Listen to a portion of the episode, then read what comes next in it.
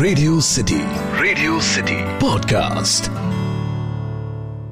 हर गली मोहल्ले में कुछ ऐसे किरदार होते हैं जिनकी कहानियाँ कहना मुझे लगता है बेहद ज़रूरी है। हेलो हाय मेरा नाम पंकज जीना है और आज हैशटैग किस्सा में, जो किस्सा मैं आपको सुनाने जा रहा हूँ, वो एक खत है नेताजी के नाम। मेरे मोहल्ले के प्यारे नेताजी, आशा है आप अच्छे होंगे। अरे आप नेताजी हैं। आपका अच्छा होना तो बनता ही है भाई। हमारे वोटों की यही तो ताकत है। वैसे नेताजी, आपको एक खत लिखने का मन तो था नहीं, लेकिन मजबूरी आदमी से क्या ना करवाते। मजबूरी भी कमाल की चीज़ है ना। इलेक्शन से पहले आपकी थी, अब हमारी हो गई है। मुझे याद है जब पहली बार आपका दीदार इलेक्शन से पहले हमारे मोहल्ले के पास लगे पोस्टर पर हुआ था। और आपकी हाथ जोड़ते हुए एक तस्वीर थी और आपने किसी त्योहार की बधाई दी थी उसमें। कमाल है ना? आप इलेक्शन से पहले इतना अवेलेबल रहते थे। अब तो आपका प्रचार करने वाले भी नहीं दिखते। वो भीड़ जो आपके पीछे पागल रहती थी, अब परेशान रहने लगी है। वैसे छोड़िए इन बातों को।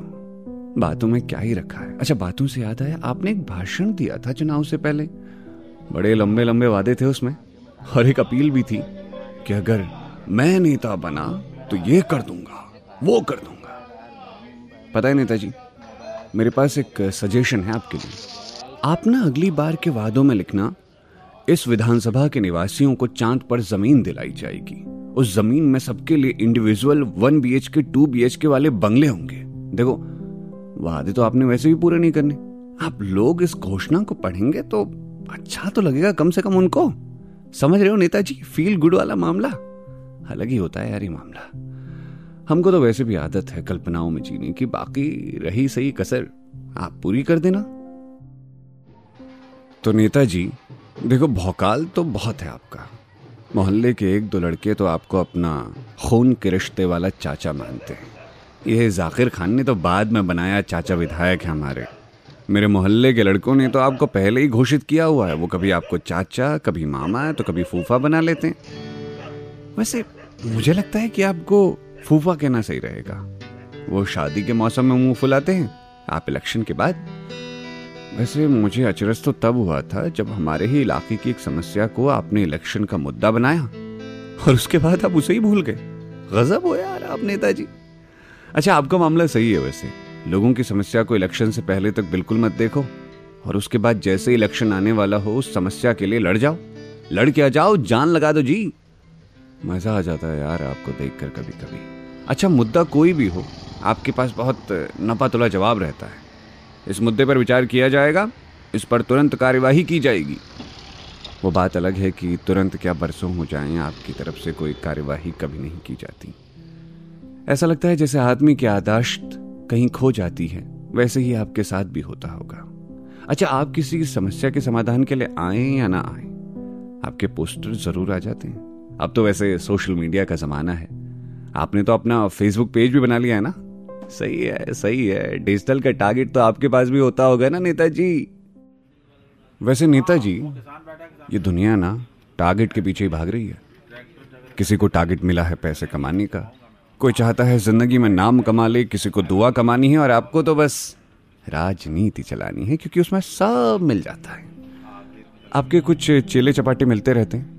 मज़ा तो तब आता है जब उनसे आपके बारे में बात करो तो वो बड़ी इज़्ज़त और मोहब्बत के साथ कहते हैं माननीय नेताजी तो इन दिनों हमारे एरिया की समस्या में व्यस्त हैं। उनके पास समय ही कहाँ है?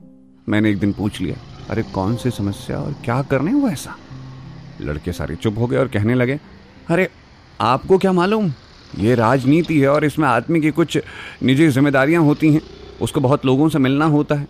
मैंने पूछा अच्छा तो किसके साथ बैठते हैं आपके नेताजी और क्या ज़िम्मेदारी निभा रहे हैं वो?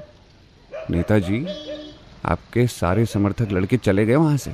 कहने लगे, हमें नहीं करनी बहस आपसे। अब क्या बताओ इनको नेताजी? ये आपकी तरह नेता तो बनना चाहते हैं, लेकिन कभी आपकी पैरवी ही नहीं कर पाते। नेताजी, आप हमारे जीवन का वो वसंत हो जो पाँच साल में सिर्फ़ एक बार खिलता है। बाकी, हम तो आम जनता है।